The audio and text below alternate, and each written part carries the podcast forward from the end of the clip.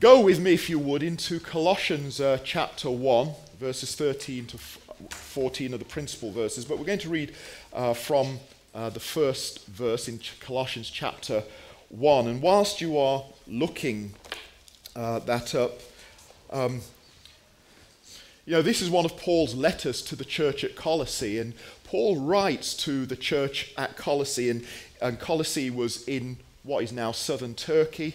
Uh, the region would have been Phrygia. And uh, Paul writes to them to correct, if you like, and to encourage them and strengthen them against what was, in effect, false teachers, people with a religious spirit, people that were saying, if you are a believer, this is what you need to do. It's not just enough to follow Jesus and know Jesus, but you need to add all these other things on as well. So Paul was writing to them to correct some of this religious spirit that was at work. And his emphasis in this particular epistle was that Jesus is Lord over all, that he, Jesus is Lord over all wisdom, all philosophy, all ideas, and oh, Lord over all traditions. And so he also reminds them that as that they are a chosen people. And in John 15, 6, we're reminded that you, Jesus says this, that you did not choose me, but I chose you and appointed you that you should go and bear fruit, and that your fruit should abide abide. And so Paul was reminding them that they actually what they need to do is leave behind their old life, maybe something of what Brad was talking about this morning and myself. Leave behind your old life, our old lives, and begin to be put on the new man. Leave behind the old man, begin to put on the new man. Leave behind the old self and begin to walk and live in the new self. Live in a way that is God honoring. And so Paul writes this letter in the hope that it will correct some of the and deal with some of those religious attitudes and spirit that people have. So I'll read it from the, from the first, the greeting from the beginning, and we'll read through to verse 14. It says, Paul, an apostle of Christ Jesus, by the will of God, and Timothy, our brother, to the saints and faithful brothers in Christ at Colossae, grace to you and peace from God our Father we always thank God, the Father of our Lord Jesus Christ, when we pray for you, since we heard of your faith in Christ Jesus and of the love that you have for all the saints, because of the hope laid up for you in heaven.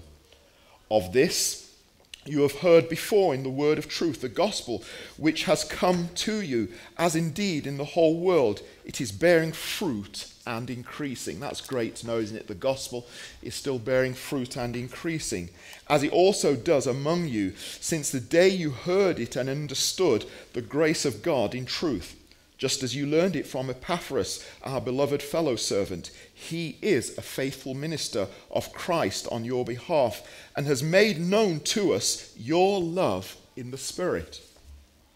And so, from the day we heard, we have not ceased to pray for you asking you, asking that you may be filled with the knowledge of his will in all spiritual wisdom and understanding, so as to walk in a manner worthy of the Lord, fully pleasing to him, bearing fruit in every good work and increasing in the knowledge of God. May you be strengthened with all power according to his glorious might for all endurance and patience with joy, giving thanks to the Father who has qualified you to share in the inheritance of the saints in light. He has delivered us from the domain of darkness and transferred us to the kingdom of his beloved Son, in whom we have redemption, the forgiveness of sins. And this morning's message is very simply called From Darkness to Light. And those of you that were at the prayer meeting uh, Friday morning will know that right at the end of the meeting, I just felt the Lord impress on me something, uh, a word about darkness and light. And in that moment, I, I just felt that that's what the Lord wanted me to speak about. So this is, is fresh bread in that, you know, before Friday, I hadn't got this message. But in faith, I believe that this is a word for the, the assembly for you right now. And it's appropriate that it is fresh bread because in Jewish tradition, when we come to the word, they don't look at it the way we do. They don't read the word, they engage with the word. In fact, they, they talk about feasting, feeding on the word. And so this morning, you know, we're not just sitting idly by, but allow our spirits to engage with the word and what God wants to say by his spirit this morning. And right in the very beginning, when we read in Genesis 1 3, 1 3, right at the very beginning of the word, we read that when God created the heavens and the earth, he spoke and light came into existence. God, by His word, by the word of His power, spoke and light came into existence. Again, personally, personally, I believe that that word spoke is there for our benefit so that we can understand what has hap- what happened. I believe that God literally just has to think. God, you know, it's a thought and things come into being just because of the nature of who He is. But it says that He spoke and light came into existence. Again, elsewhere in Scripture, it tells us that God is light. It reminds us in 1 John 1, verse 5. And light is a very common metaphor, a very common picture that is used all through Scripture. In Proverbs 4:18, it symbolizes righteousness as the morning sun. And so, it, again, there is the, the analogy or the, the, the picture of light, of righteousness being like light. Again, in Philippians 2:15, it likens God's children uh, to those who are blameless and innocent or pure, and that's you, that's me, that's anyone who calls Jesus Lord, anyone who is calls himself a disciple of the Lord. It likens us to those who are blameless and innocent, and more than that, it says that we are to be lights in the world. And so, you, I, uh, we are lights in this world of darkness, and it is a world of increasing darkness. Jesus himself used light to describe good works.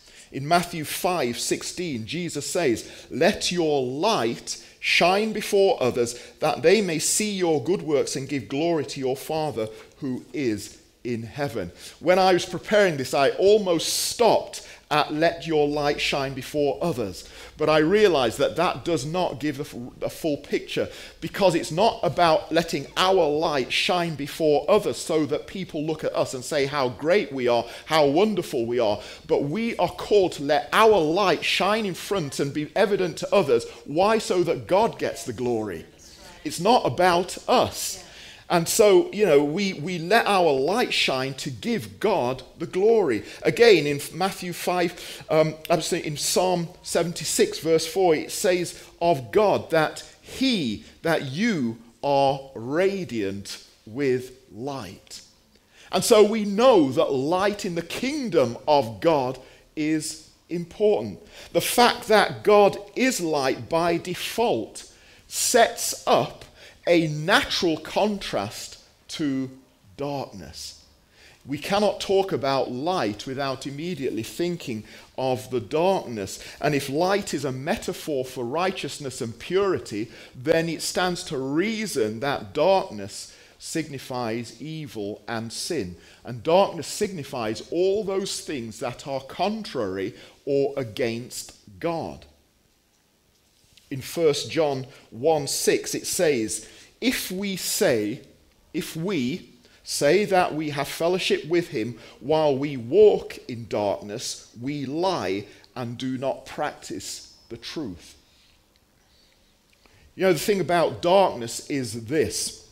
I don't know whether you any of you have been in absolute darkness. I mean, when we at night in, in the town or the city, that isn't darkness. We have ambient light from the street lights and things around us. But for those of you who have been in absolute total darkness, you will know this one thing that when you are in absolute total darkness, you have no reference point.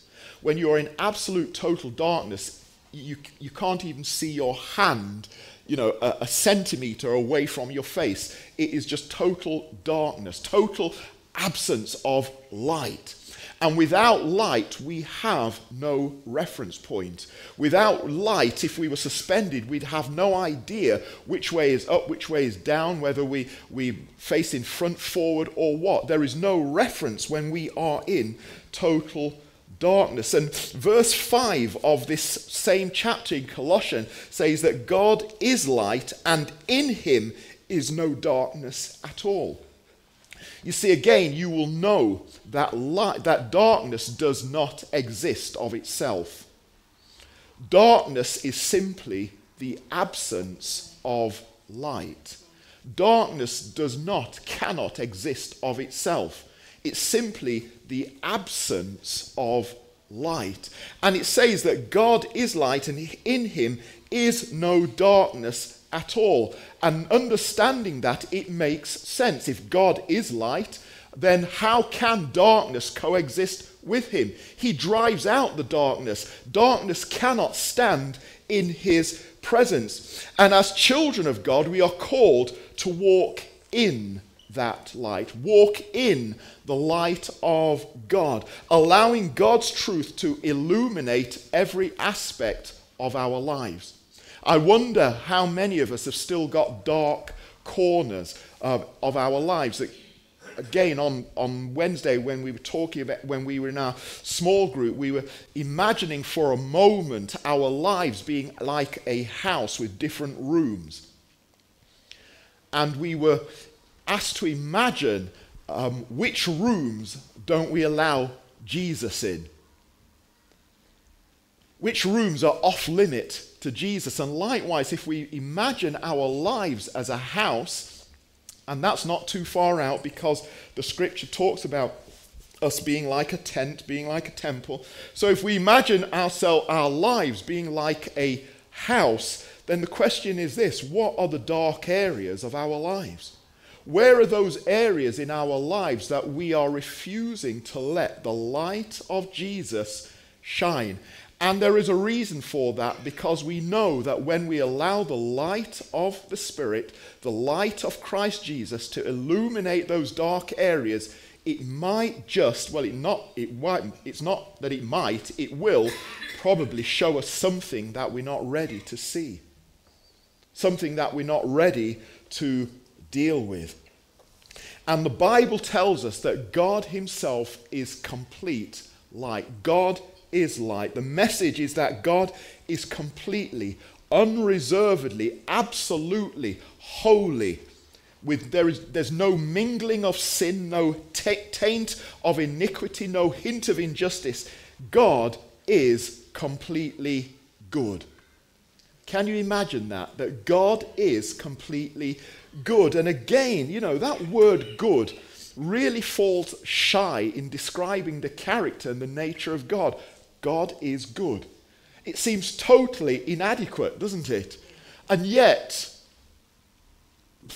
I can't find another word, but God is good. Totally, absolutely good. There is not a hint of darkness or iniquity in him. And let's remind ourselves what that word iniquity means. You know, we can talk about we can talk about sin, and sin is those things that we we we do uh, in our lives, those one-off things that we do on a regular basis. But iniquity are those things that we regularly repeat. Iniquity are those things that we regularly go back to. So we know they are wrong, but yet we find ourselves doing those things through habit. That's what iniquity talks about. The things that we regularly go back to, even though we know that it doesn't glorify God and it doesn't bring Him um, honor. So God is light. Darkness, the absence of God's presence, represents and talks about an ignorance. It talks about a spiritual blindness in our lives. And we've said already that darkness is just simply the absence of light. And so, if we use that and, and, think about it in terms of who God is, to have darkness in our lives, to walk in darkness, is to be ignorant, to be uninformed, to be uh, absence of the working of the presence of God in our own lives. To walk in darkness is to allow the forces, the powers, the principalities, those things that seek to destroy, seek to bring us down, seek to deceive us, seek to separate us from God. To walk in darkness is to allow all those things to have um, effect in our life. And the apostle Paul warns us in Ephesians 6:12 that our struggle is not against flesh and blood um, it's against the powers and principalities, against spiritual, far, um, spiritual forces and darkness. That's where the battle lies. There are powers and principalities that are at work in this world. And as disciples, we must be aware of the schemes and the tactics of the enemy. We need to be aware of it because we, unless we are aware of it, um, how can we stand firm in the authority of Christ and the word of his power? And Paul, again, speaking about death in 1 Thessalonians 4.13, he says this. Paul says this to the Thessalonian church, and they were going through a time of persecution. They thought they were living in the last days, just like us. Uh, they were under great persecution. And so, so Paul wrote to encourage them.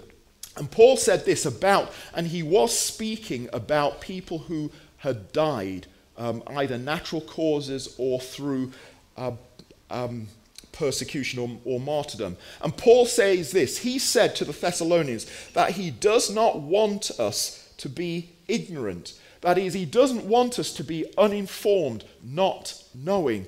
And likewise, I want to say to you that, that we need to be a people who understand that there are powers and principalities that are working against us. We don't go looking for them. We don't go looking for demons under every stone. Please don't, don't do that.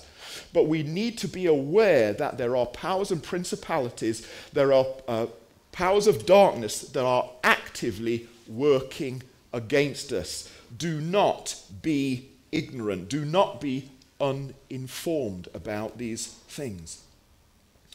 But even though there is, uh, there, we have an enemy, even though there are things working against us, God has not left us alone. He has not left us floundering around in the world, wondering what we should do. He's not left us defenseless in our battle against the darkness.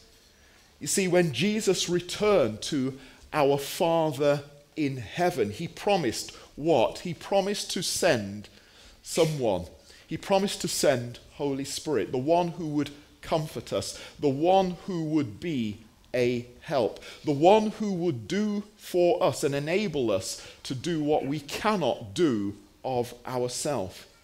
And we see that on the day of Pentecost, Holy Spirit descended on those early believers and, they, and it manifested, um, he manifested himself as tongues of fire, empowering, enabling them to become the bearers of God's light, enabling them to live the Jesus life, enabling them to be the carriers of light, enabling them to be those who let their light shine before men so that God might be glorified.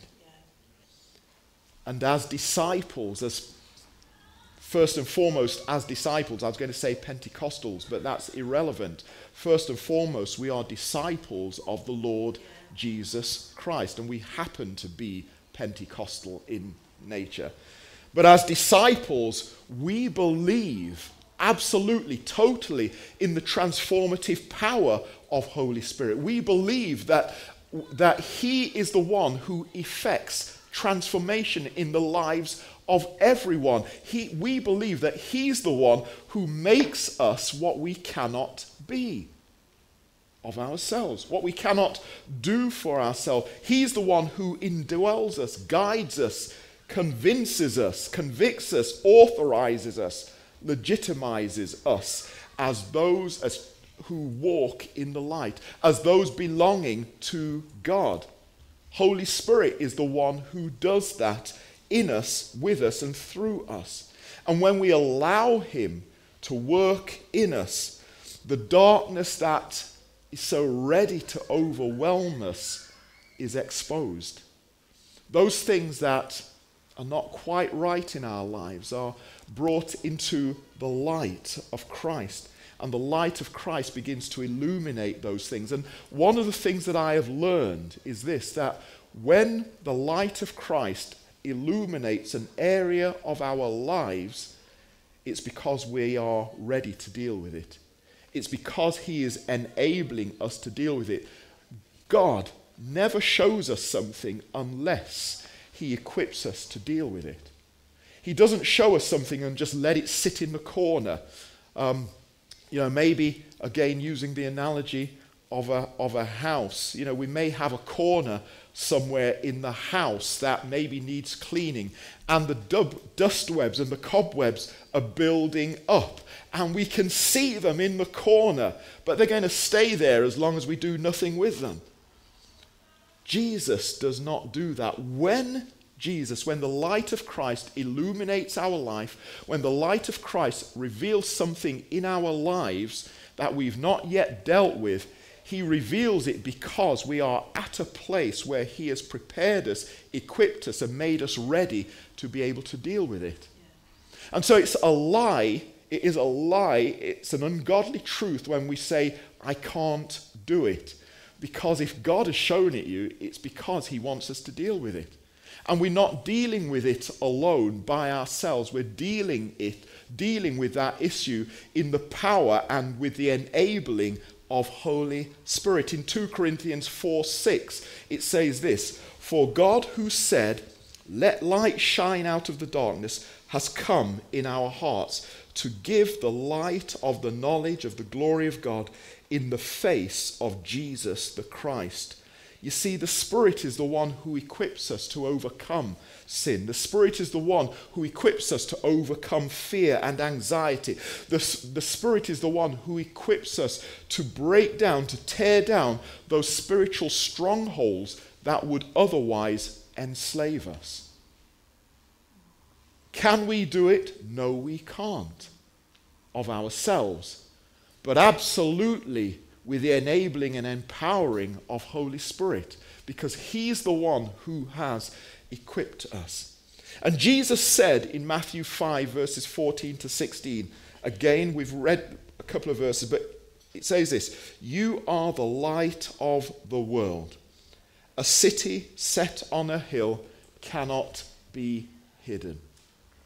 If we if we are those who have built our lives on the Lord Jesus Christ, the word tells us that he raises us up, that he sets us high above our enemies. We are as those beacons that are set high above a city that cannot be hidden. Uh, we are those that can be seen at distance. And it says, Let your light shine before others so that they may see your good works and give glory to your Father who is in heaven. As, as disciples of Jesus, we are called to be those who are bold witnesses of Christ. Not those who are hiding away, but we are called to be fearless, courageous, unashamed disciples of the Lord Jesus Christ. We are called to be those who spread the light of Christ and the hope of Christ to those around us, to those who are engulfed in darkness. And we only have to look around, and there are many, many people who are still captive to darkness. Through our words and actions and the manifestation of the spiritual gifts in us that the Spirit graces us with. Remember, He's the one who graces us with those gifts we in turn can then point others, show others, point others to the love of God, to the hope and the salvation that is only found in Jesus. We're not looking to draw people to ourselves like, light, like um, fireflies or like mosquitoes to a light. We are looking to be lights that point and show others Jesus. It's all about Jesus. We've sung it this morning. It's all about you. We're called to be the ones that release Holy Spirit because He's the one who brings illumination and revelation into our lives. Holy Spirit is the one that reveals the truth about Jesus. None of us came to the conclusion that Jesus is who He says He is of our own thinking. We came to that conclusion because of Holy Spirit, bringing the revelation and bringing the confirmation, the affirmation as to who Jesus is. Holy Spirit is the one who sets men free. He's the one who brings guidance and direction, the one who leads us when we're uncertain. He's the one who brings us out of the darkness. Friends, we are called to be those who live in the light, to be people of the light. So, again, let me ask you is there, what are the areas of darkness in your life, in our lives, that, that Jesus just longs to illuminate? Those areas of our life that Jesus just longs to shine his light on. I don't know about you, but I love, I love light. I'm one of those light freaks. If, if there's a torch, if there's a really good torch, I see a real, I have to hold back not buying it because I love a really powerful torch, you know, in the darkness, and, you can, and it goes a long way, and you can see it cutting through the darkness. We are called to be like that, lights in a world of darkness.